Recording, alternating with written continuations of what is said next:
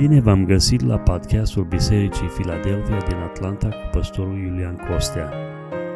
Ne rugăm ca acest mesaj să fie o binecuvântare pentru dumneavoastră. Mesaje noi vor fi postate în fiecare miercuri. Dumnezeu să vă binecuvinteze!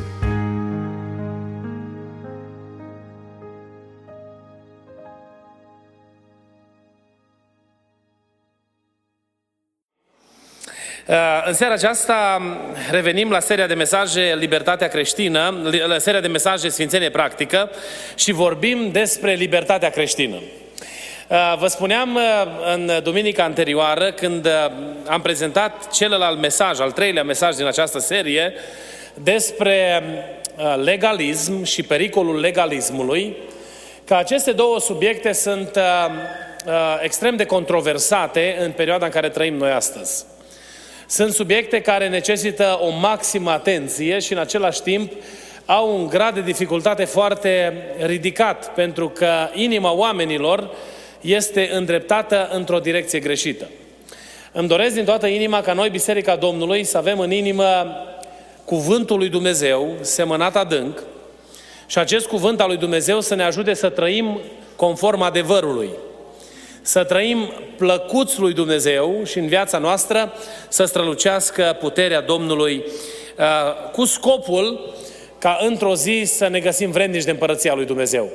Niciunul dintre cei care suntem aici nu cred că dorim nimic altceva decât ca după ce se termină toate lucrurile în lumea aceasta să mergem și să fim acasă cu Domnul nostru în împărăția cerurilor. Ne trudim, alergăm, suntem gata să ardem pe altarul lui Dumnezeu în dorința sinceră ca la final să putem să intrăm în moștenirea binecuvântată pe care a pregătit-o Dumnezeu pentru fiecare dintre noi. În seara aceasta vorbim despre libertatea creștină. Nu cred că a fost vreo perioadă din istoria bisericii când libertatea creștină a fost folosită mai greșit decât este folosită astăzi. Studiind, citind despre problema sfințeniei în istoria bisericii, Uh, nu am găsit uh, uh, să se facă uz de libertatea creștină atât cât s-a făcut sau se face în perioada noastră, în niciuna din perioadele istoriei bisericii creștine.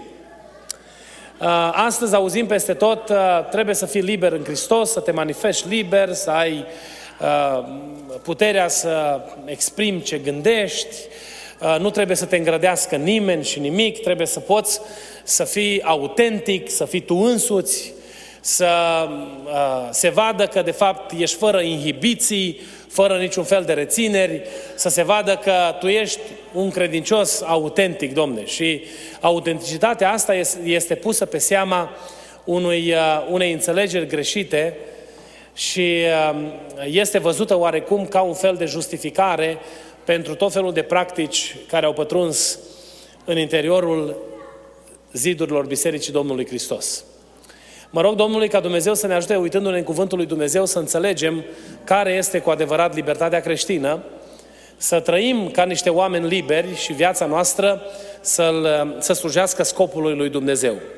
Pentru, această, pentru acest mesaj am să mă folosesc ca motou de un verset din Galateni, capitolul 5, uh, versetul 13. Galateni, capitolul 5, versetul 13, unde cuvântul Domnului spune felul următor. Fraților, voi ați fost chemați la slobozenie, la libertate. Numai nu faceți din slobozenie o pricină ca să trăiți pentru firea pământească, ci slujiți-vă unii altora în dragoste. Biblia uh, subliniază problema aceasta sau ne pune uh, în față problema aceasta a libertății creștine ca pe o mare binecuvântare de care ne-a făcut parte Dumnezeu în lucrarea jertfei Domnului Isus Hristos. Noi am fost eliberați, am fost chemați să trăim liberi. Însă atenția pe care noi ar trebui să o avem, conform uh, versetului pe care noi l-am citit, este ca nu cumva din dorința aceasta a libertății creștine, de a trăi liber de acum că am fost eliberați, să ajungem să trăim pentru firea pământească și să împlinim poftele firii pământești și uh, în final să culegem roada firii pământești, care nu este nimic altceva decât moartea și despărțirea eternă de Dumnezeu. Și Domnul să ne ajute să ne folosim de libertatea creștină pentru a ne putea sluji unii altora în dragostea lui Hristos, împlinind chemarea Mântuitorului de a fi plăcuți lui Dumnezeu. Uh, am să dau uh, anumite exemple în mesajul acesta. Să știți că nu mi-am propus să jignesc pe nimeni și nu mi-am propus să uh, arăt cu degetul spre absolut nimeni, ci doar aș vrea să trag câteva semnale de alarmă cu privire la modul în care Dumnezeu ne îndeamnă să privim lucrurile. Am întâlnit credincioși care pun libertatea creștină în seama maturității și pun anumite practici pe care ei le-au tolerat pe care ei le consideră ok, pun aceste practici în seama maturității creștine. De pildă, vorbeam o dată cu cineva și îmi spunea că el nu are niciun fel de problemă să meargă într-un bar și să petreacă o noapte într-un bar, pentru că el e matur, el este uh, un creștin stabil, nu-l mai poate clătina nimic și el dacă merge într-un bar nu mai este afectat uh, de absolut nimic din ce, din ce se întâmplă în locul acela. Uh, alți credincioși, de exemplu, vin și uh, spun, domne, uh, consumul de alcool sau folosirea alcoolului, dacă este făcută cu măsură, nu ne afectează absolut deloc pentru că noi suntem maturi, de acum știm cum stau lucrurile.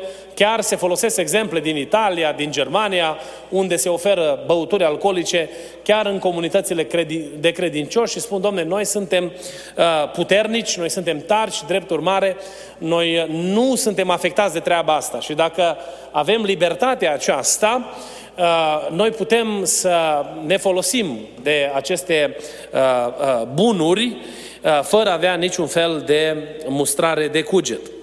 Să știți că Scriptura este foarte categorică și vom vedea cât de sensibil este Dumnezeu cu privire la subiectul acesta al libertății creștine. Și cum ne cheamă Dumnezeu să ne manifestăm în virtutea libertății creștine, libertății de care ne-a făcut parte Dumnezeu. Ca să înțelegem aceasta, trebuie să înțelegem în primul rând de ce ne-a eliberat Dumnezeu. Sau de ce suntem noi liberi? Care este forma uh, în care se manifestă libertatea creștină? Primul lucru pe care noi îl înțelegem din cuvântul lui Dumnezeu, că noi am fost eliberați, noi suntem liberi față de păcat. Când Hristos ne-a eliberat prin moartea sa pe cruce, El a tăiat legăturile păcatului în viața noastră.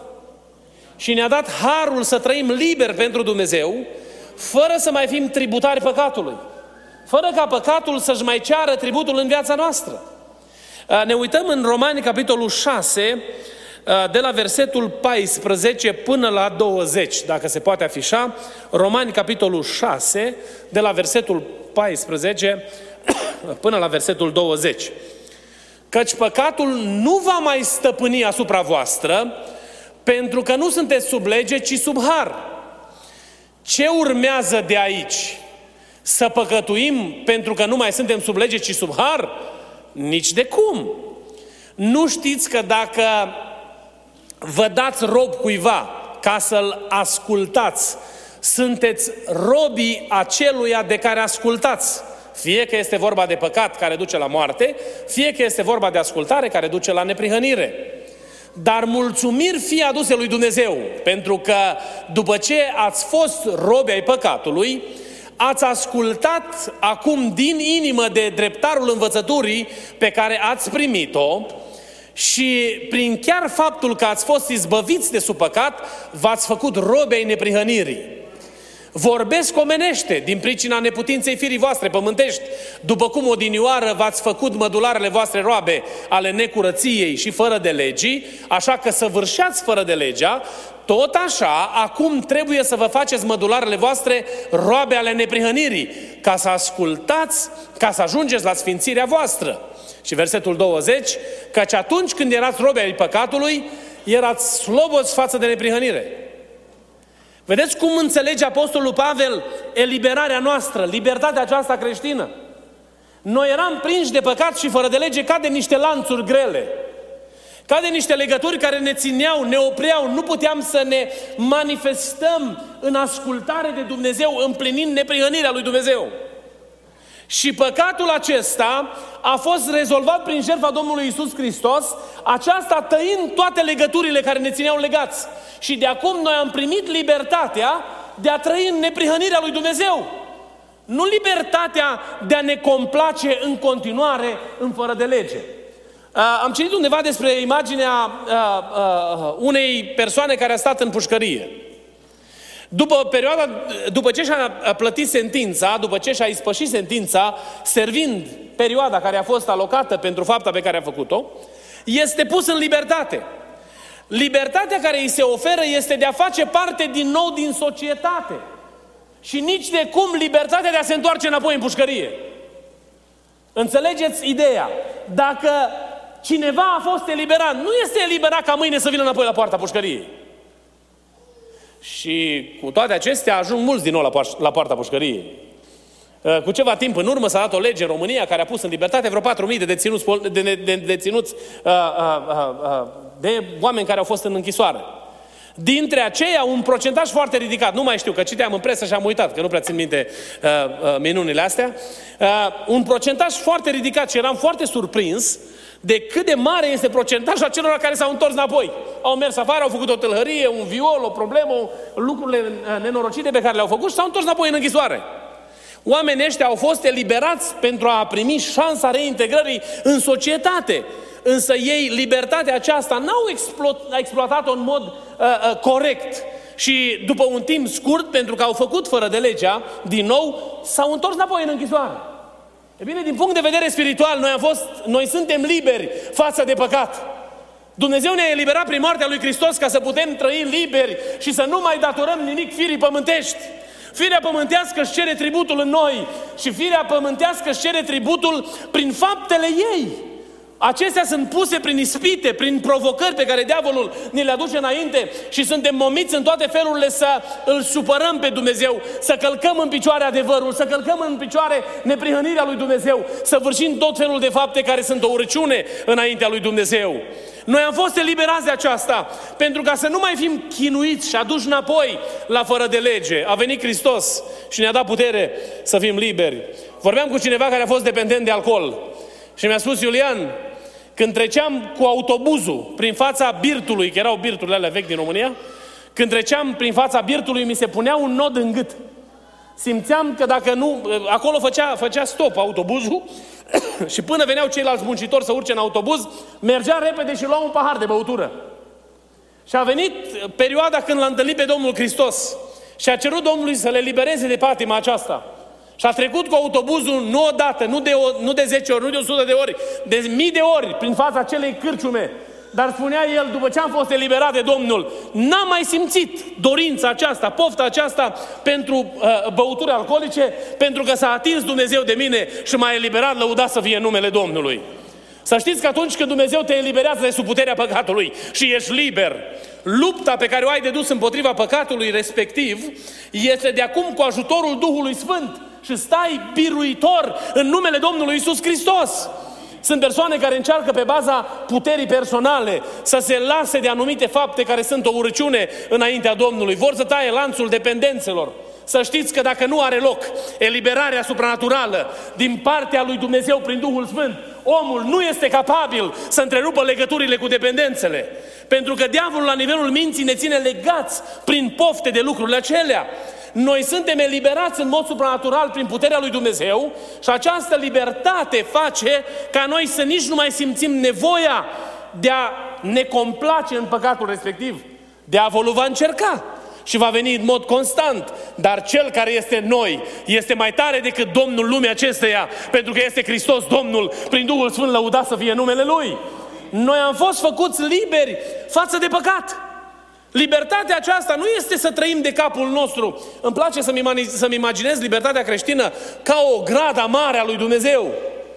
Vedeți dumneavoastră o proprietate. Am văzut proprietăți pe aici prin Georgia. N-am văzut eu foarte multe, dar am văzut câteva prin Jefferson. Niște proprietăți splendide. Când în spatele gardului, în spatele gate-urilor care oamenii acelea și le-au pus ca să-și protejeze proprietatea, se ascund niște locuri pitorești. Imaginați-vă că un om este pus în libertate de a folosi toată, toate resursele respective și intră în, pe, pe uh, perimetrul acelei proprietăți și se poate bucura liber de toate lucrurile și bunurile care sunt pe proprietatea respectivă. Cam așa arată libertatea creștină. Când ești în ograda lui Dumnezeu, când ești în țarcul lui Dumnezeu, dacă vreți. Când facem parte sau ne, ne încadrăm în perimetrul hotarelor lui Dumnezeu, binecuvântat să fie numele Lui. Să știți că umblarea, libertatea creștină nu este umblare de capul nostru, ci libertatea creștină este umblare în ascultare de adevăr slăvit și binecuvântat să fie numele Lui Dumnezeu. Un al doilea lucru pe care aș vrea să-l subliniem cu privire la libertatea creștină este că noi am fost făcuți liberi față de legea Vechiului Testament. Uitați ce spune cuvântul Domnului în Galateni, capitolul 3, versetul 13. Hristos ne-a răscumpărat de sub ce? De sub blestemul legii, făcându-se blestem pentru noi, fiindcă este scris blestemat, e oricine este atârnat pe lemn. Oare ce vrea să spună versetul acesta? Că legea lui Dumnezeu e un blestem? În ce fel am fost noi eliberați de legea lui Dumnezeu revelată în perioada Vechiului Testament? Uneori noi trăim cu impresia că trăirea în har este mult mai lejeră decât trăirea în legea Vechiului Testament. Și spunem noi, harul de acum, stai frate, că noi nu mai suntem sub lege. Și au tot felul de expresii de genul acesta, care au devenit ca un fel de slogane, pentru a justifica expunerea spre faliment și spre păcat. Sau disponibilitatea omului de a trăi după capul lui. Să știți că Scriptura nu vrea să ne spună că legea Vechiului Testament a fost blestem în sine ci legea Vechiului Testament, pentru că ea nu slujea scopului mântuirii, ci scopul legii Vechiului Testament era de a arăta păcatul. Legea Vechiului Testament aduce blestem în viața omului pentru că face lumină asupra fără de legii. În felul ăsta vine blestemul în viața omului prin legea Vechiului Testament. Nu că legea în sine era un blestem sau blestemată, ci legea era neputincioasă în rezolvarea problemei omului. Omul era adus în fața conștiinței păcatului și legea, prin cele 600 de porunci pe care le găsim în Vechiul Testament, sau peste 600 de porunci pe care le găsim în Vechiul Testament, indica din toate unghiurile spre păcatul prezent în viața individului. Și păcatul prezent în viața omului trebuia soluționat și soluția a fost una singură în planul etern al lui Dumnezeu. A fost jertfa Domnului Isus Hristos, binecuvântat să fie numele Lui. Noi am fost eliberați de sub blestemul legii pentru că El s-a făcut blestem pentru noi. A luat toată povara păcatelor noastre asupra Lui și a mers cu ele la Golgota și a plătit prețul păcatelor noastre. Și legea aceasta a lui Dumnezeu nu ne mai acuză pentru că a fost împlinită în Hristos Domnul, aducându-ne izbăvirea, ispășirea de sub puterea păcatului sub care zăceam. Problema a fost rezolvată.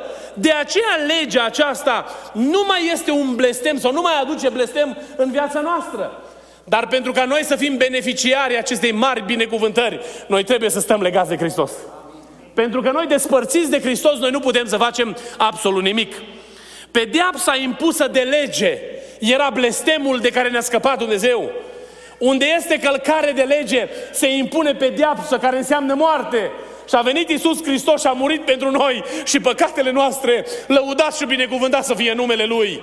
A venit și pe lemnul durerii, în fața dreptății lui Dumnezeu, care scria în dreptul păcatului și a fără de legii moarte. S-a pus pe sine și a târnat între cer și pământ. A plătit odată pentru totdeauna prețul nostru și noi am fost eliberați de sub blestemul acesta al legii care impunea pediapsa în viața noastră. Pediapsa a căzut peste el și prin rănile lui suntem tămăduiți, lăudați și binecuvântat să fie numele Domnului.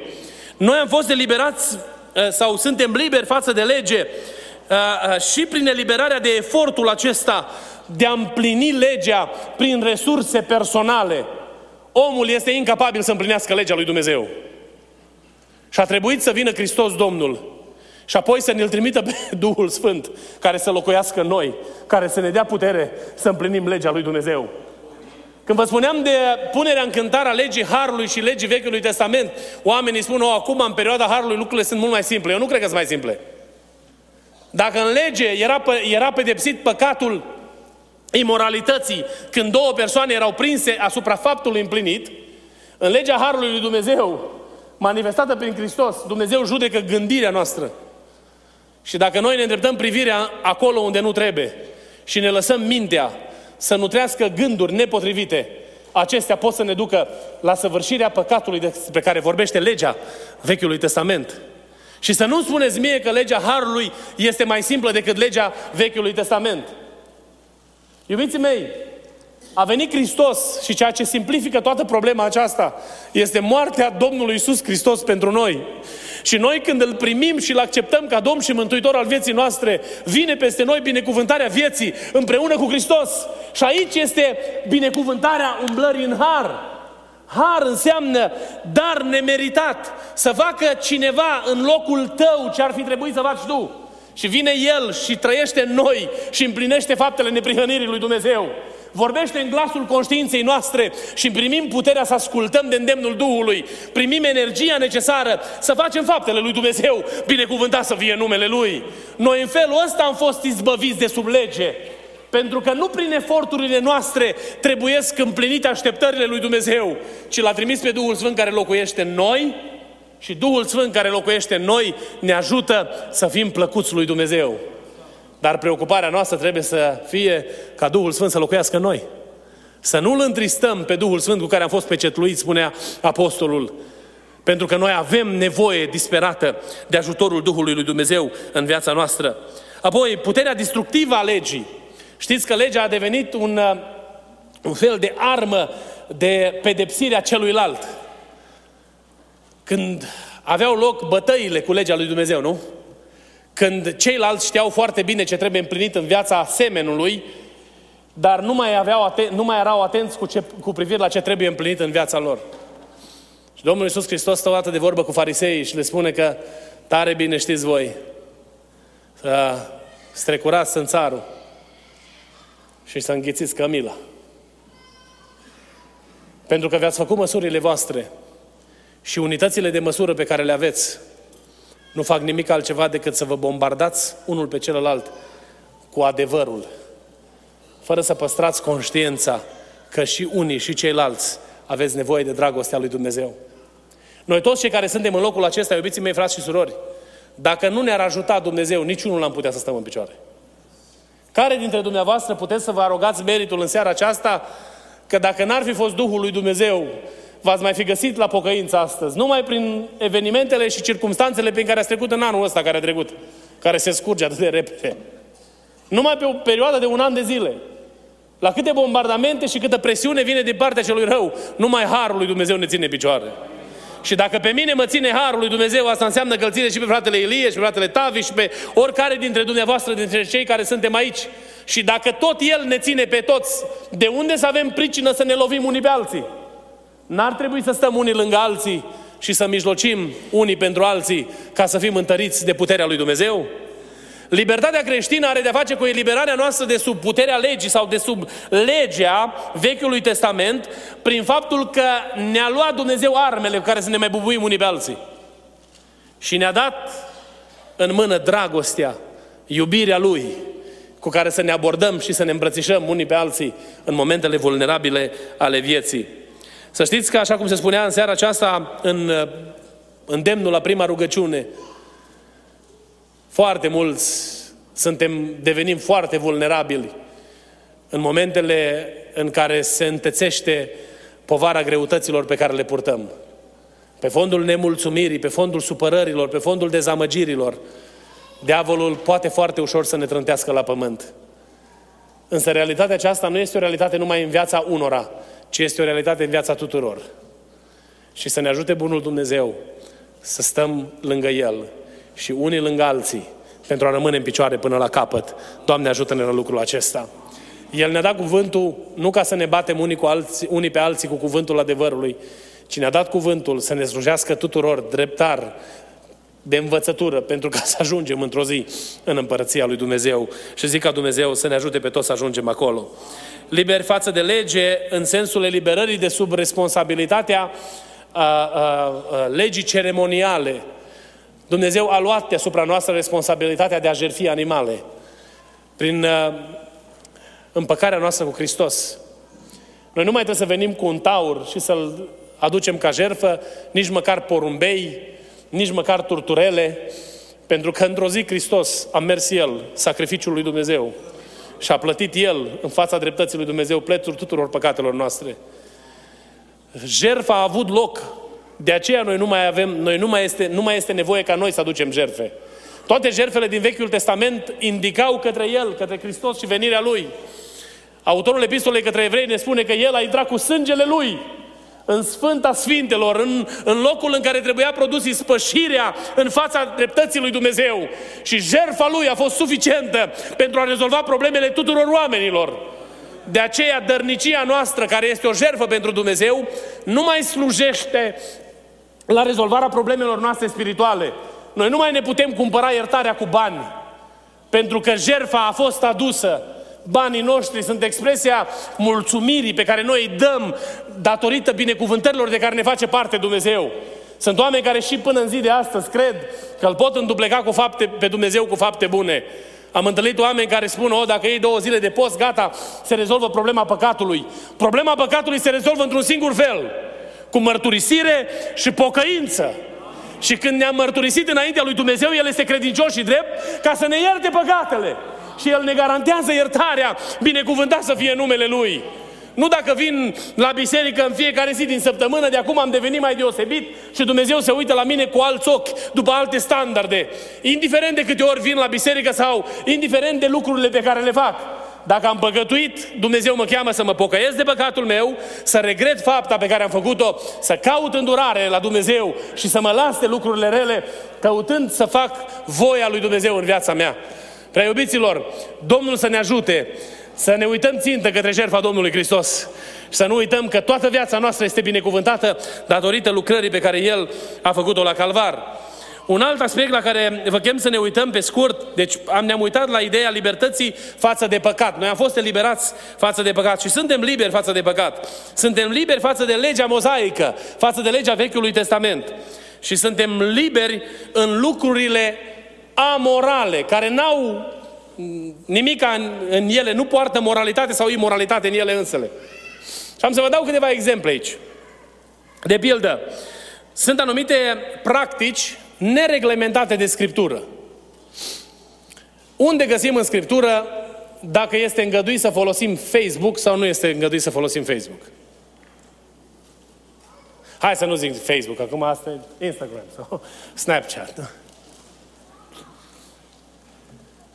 It's very difficult to explain that this can cause a lot of trouble in, in the life of somebody.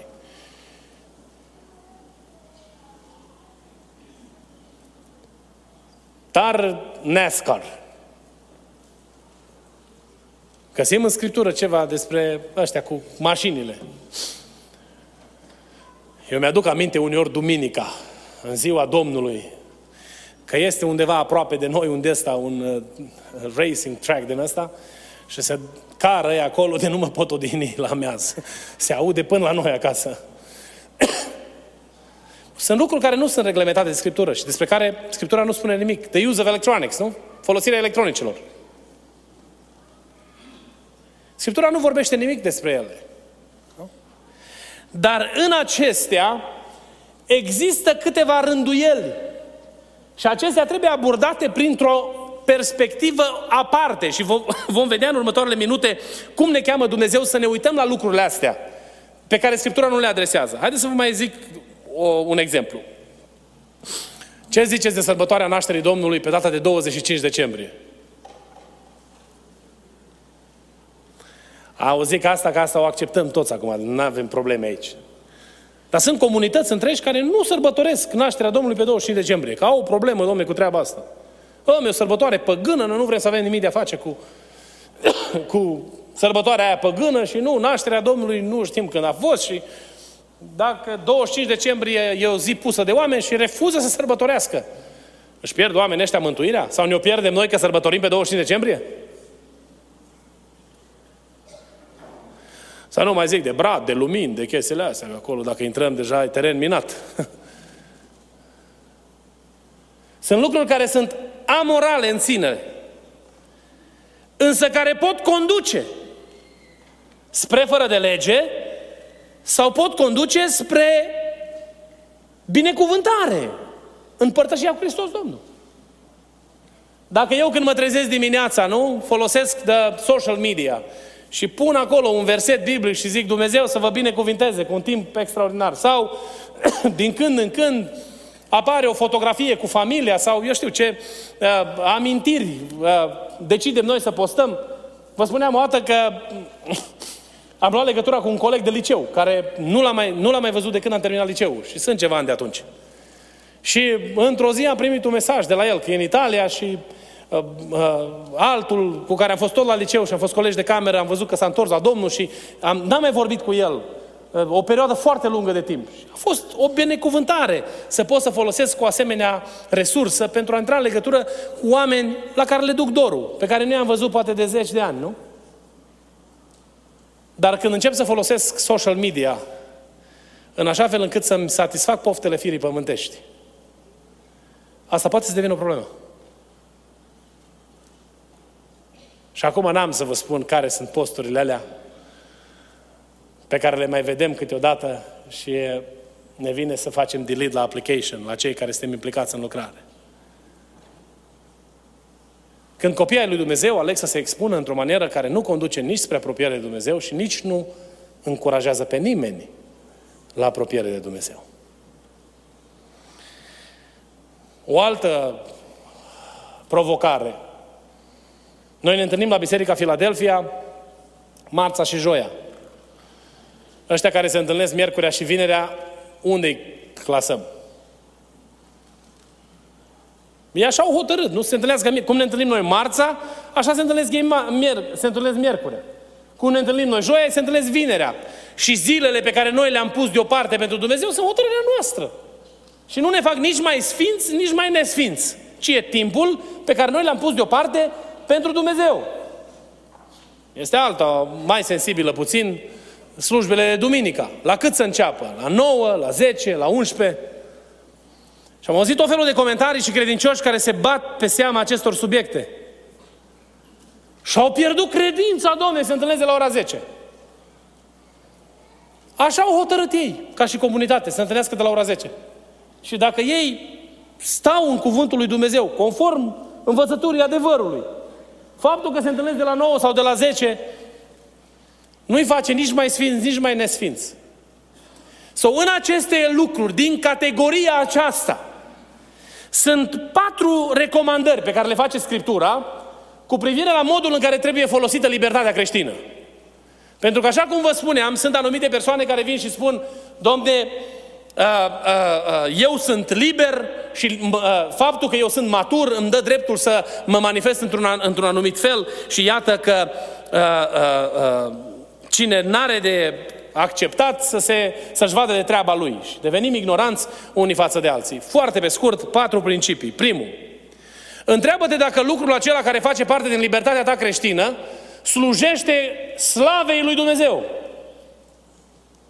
1 Corinteni, capitolul 10, versetul 31. 1 Corinteni, capitolul 10, versetul 31 și apoi Coloseni 3 cu 17. Uitați ce spune Apostolul Pavel într-o situație foarte delicată unei biserici care erau specialiști în libertatea creștină. Ăștia erau artiști în ce privește libertatea. Deci fie că mâncați, fie că beți, fie că faceți altceva, să faceți totul pentru ce? Pentru slava lui Dumnezeu. Și versetul din Coloseni, capitolul 3, versetul 17, și uitați ce spune aici cuvântul Domnului, tot Apostolul Pavel. Și orice faceți, cu cuvântul sau cu fapta, să faceți totul în numele Domnului Isus și mulțumiți prin El lui Dumnezeu Tatăl, binecuvântat să fie numele Domnului. Atunci când în paleta libertății tale creștine alegi să introduci un lucru sau o practică întreabă-te în ce fel lucrul acela îl proslăvește pe Hristos. În ce fel lucrul acela aduce gloria lui Hristos. Sau mai mult decât atât, cum se, se întrebau înaintașii noștri, ce ar face Hristos în locul meu? Ne întrebăm tot mai rar, cum ar gândi Hristos situația asta? Pentru că suntem atât de preocupați de cum gândim noi, că nu mai avem timp să ne gândim cum gândește Dumnezeu. Suntem mânați de emoții, suntem mânați de sentimentele personale, suntem mânați de ambiții, de multe ori de imaginea personală și să fie cu iertare lucrul acesta, dar este o realitate a contextului în care noi trăim. Și când noi construim în jurul nostru experiența noastră creștină, ne gândim la orice, numai la slava pe care ar trebui să-și o culeagă Dumnezeu din umblarea noastră pentru El. Un al doilea principiu. Atunci când ne uităm la lucrurile acelea pe care le integrăm în libertatea noastră creștină, să ne întrebăm, ne cauzează vreun rău lucrul acesta? Nouă înșine. Ne cauzează vreun rău? 1 Corinteni, capitolul 10, versetul 23. Toate lucrurile sunt îngăduite și să nu vă gândiți aici că se referă apostolul la destrăbălări. Aici se referă la paleta acelor lucruri care țin de zona aceea, cum o numim noi, gri în Scriptură, unde Scriptura nu spune categoric da și nu. Pentru că aici minciuna nu e îngăduită, oricât am fi noi de pocăiți și de maturi și de experți în spiritualitate. Minciuna rămâne minciună. Asta a fost clarificată, stabilită de Dumnezeu. Consumul de alcool rămâne o problemă și e clarificat de Scriptură. Eu nu mă mai duc să văd, să pun sub semnul întrebării cât alcool pot bea ca să fiu ok. Sau în ce măsură... Ce... Aia numai poliția ne întreabă, domnule, nu? Poliția reglementează probleme de astea. Biblia spune foarte clar să nu te uiți la vin cum curge roș în pahar și face mărgăritare pentru două motive. Că el fură mințea și îți îndreaptă ochii unde nu trebuie. Și ajungi să faci lucruri care sunt o urăciune înaintea lui Dumnezeu. Punct. Frate, știi că Pavel îi recomandă la Timotei că îl durea stomacul și, și la fraze ăștia eu le spun, o vino aici că-ți fac ungerea să-ți dea Domnul la stomac. Ce, ce a avut Timotei și atam să mă rog să, să te văd că umbli îndoit pe aici, domne, până o să trebuiască să dai cu bitter suedez, să te îndrepți. Că, că mai sunt alternative la vin. Până, Vorbim de lucrurile care sunt din zona aceasta gri. Noi trebuie să ne întrebăm în ce fel ne cauzează rău nouă înșine. În ce fel ne afectează. Și aici am așa un îndemn pentru cei care avem hobby-uri. Și eu am hobby-uri. Îmi place să joc golf, îmi place să mă duc la vânătoare, îmi place să mai joc fotbal din când în când. Vi le-am spus acum toate, știți, pentru 2020 cât e? 2022. Însă când împlinesc un hobby de ăsta, eu trebuie să mă întreb în ce fel îmi face rău, în primul rând sufletului sau celor din jurul meu. În ce fel afectează posibilitatea mea de a împlini planul lui Dumnezeu? Pentru că dacă ajung să fac din hobby un lucru care interferează cu disponibilitatea mea de a mă închina lui Dumnezeu e o problemă. Nu zice nimeni că trebuie să umblăm ca și cai cu uh, de-astea la ochi, să nu... Dar în același timp, să nu ajungem ca în numele libertății religioase să stăm mai mult prin copaci decât pe la biserică. Să nu ajungem ca în numele libertății religioase Domne, trebuie să schimbăm. O problemă la Reșița a fost cu ani mulți în urmă. Trebuie schimbată slujba de joi. Că, frate, dar care e problema? Păi începe Dallas-ul și nu ajungem până nu ajungem. Trebuie să mutăm mai repede programul ca să ajungem la Dallas. Că, domne, episodul ăla și vedem cum să pierdem noi ce se întâmplă în vila din, uh, din Texas, nu? În ce fel lucrurile pe care noi le considerăm libertăți ajung să ne afecteze și să ne cauzeze rău. Sunt situații care sunt dăunătoare trupului. De exemplu, folosirea electronicilor în exces, în, în exces, poate cauza brain damage. Și oamenii nu înțeleg treaba asta. Domne, dă copilului acces la electronice, că e ca un fel de biberon pe care îl dai în gură și tace, nu-ți mai comentează nimic. Și ferească Dumnezeu să trebuiască după o anumită perioadă să pui limite. Că încep lacrimi și jale de zici că a murit președintele Chinei. Nu zicem de-a nostru, că a nostru e băiat de treabă.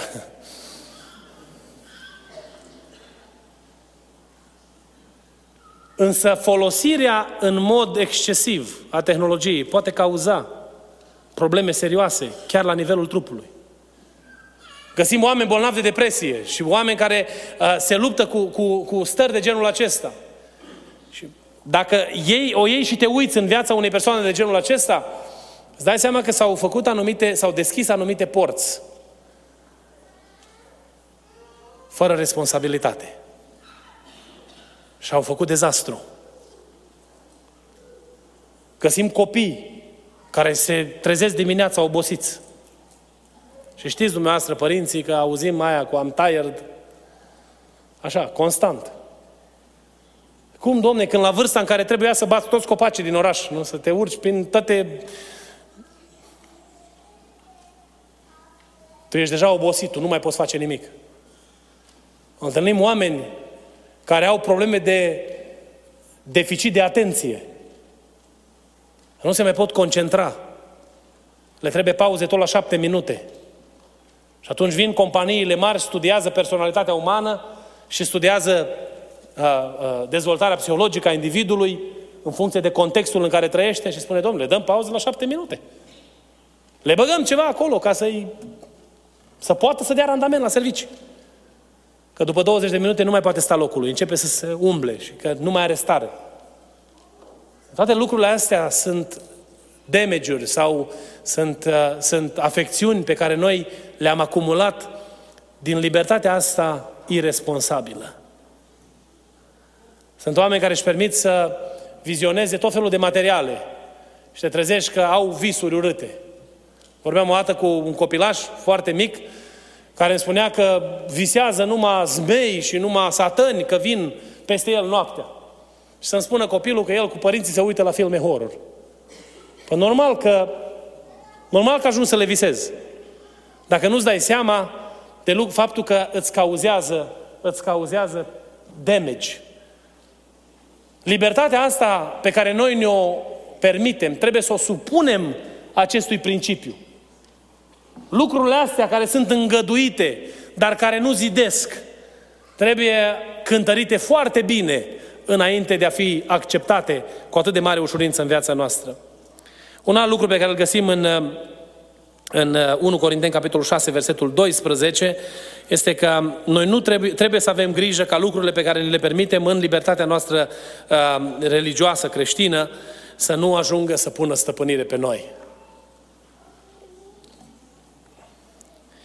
Dacă cafeaua devine o problemă și nu mai poți posti pentru că îți trebuie cafea la ora 12 și te doare capul, redu doza de cafea. Nu o mai bea. Pentru că dacă ajunge, dacă ajunge să te țină de la o zi de jerfă, e problemă mare. Și nu asta că s-o trezit pastorul să predice împotriva cafelei. Vă spuneam cu altă ocazie de un tânăr dintr-una din metropolele mari de aici, din America. Soția lui a venit să stea de vorbă cu noi și să ne spună că se, erau căsătoriți nu de mult și că au, că nu, are, soțul ei are o problemă, nu-i prea arată atenție și whatever și am vrut să vedem despre ce e vorba și să ne să joacă la jocuri de astea pe uh, computer. Și nu, eu cumva să încerc să-i spun, domnișoară, dar acum nu, nu poate să stea, să te țină în brațe 24. Deci, frate Iulian, 8 ore pe zi să joacă la computer. Mi s-o muia picioarele. 8 ore pe zi. Stă acolo, îl strigi, n-aude nimic. Când un lucru ajunge să pună stăpânire pe noi, indiferent cât de nevinovat ar fi, chiar dacă se joacă Mario, devine o problemă teribilă. Sau cărți, spunea cineva că se joacă cărți. La e un joc foarte nevinovat. Cards pe whatever. Ăla nu-i cu violență, nu arată niciun fel de lucruri slabe. Stai cu ochii acolo. Doamne, am, eram portăreasă Și la poartă acolo aveam ore în șir pe zi și m-am obișnuit. Și acum, când am venit acasă, trebuia să iau scorul ăla mai mare, nu știu cum era problema acolo, cu ceva scor la jocul ăla de cărți. Am zis, Doamne Iisus! Să avem mare grijă ca nu cumva lucrurile pe care noi le tolerăm în virtutea libertății noastre creștine să ajungă să pună stăpânire pe noi. Libertatea creștină. Noi am fost chemați la slobozenie, spunea Apostolul Pavel, și aș vrea să, să încheiem seara aceasta cu același verset pe care l-am citit la început. Voi ați fost chemați la slobozenie, numai nu faceți din slobozenie o pricină ca să trăiți pentru firea pământească, ci slujiți-vă unii altora în dragoste. Atunci când în paleta libertății tale creștine ai ajuns să introduci lucruri care te fac insensibil față de semenul de lângă tine, citește Romani, capitolul 14 și recitește-l și iarăși citește-l și mai citește-l încă o dată. Și ai să vezi cât de mare preț pune Dumnezeu pe un, pe un om care este începător în credință. Și cum ne învață Dumnezeu să ne comportăm unii față de alții, indiferent cât de liberi am fi noi.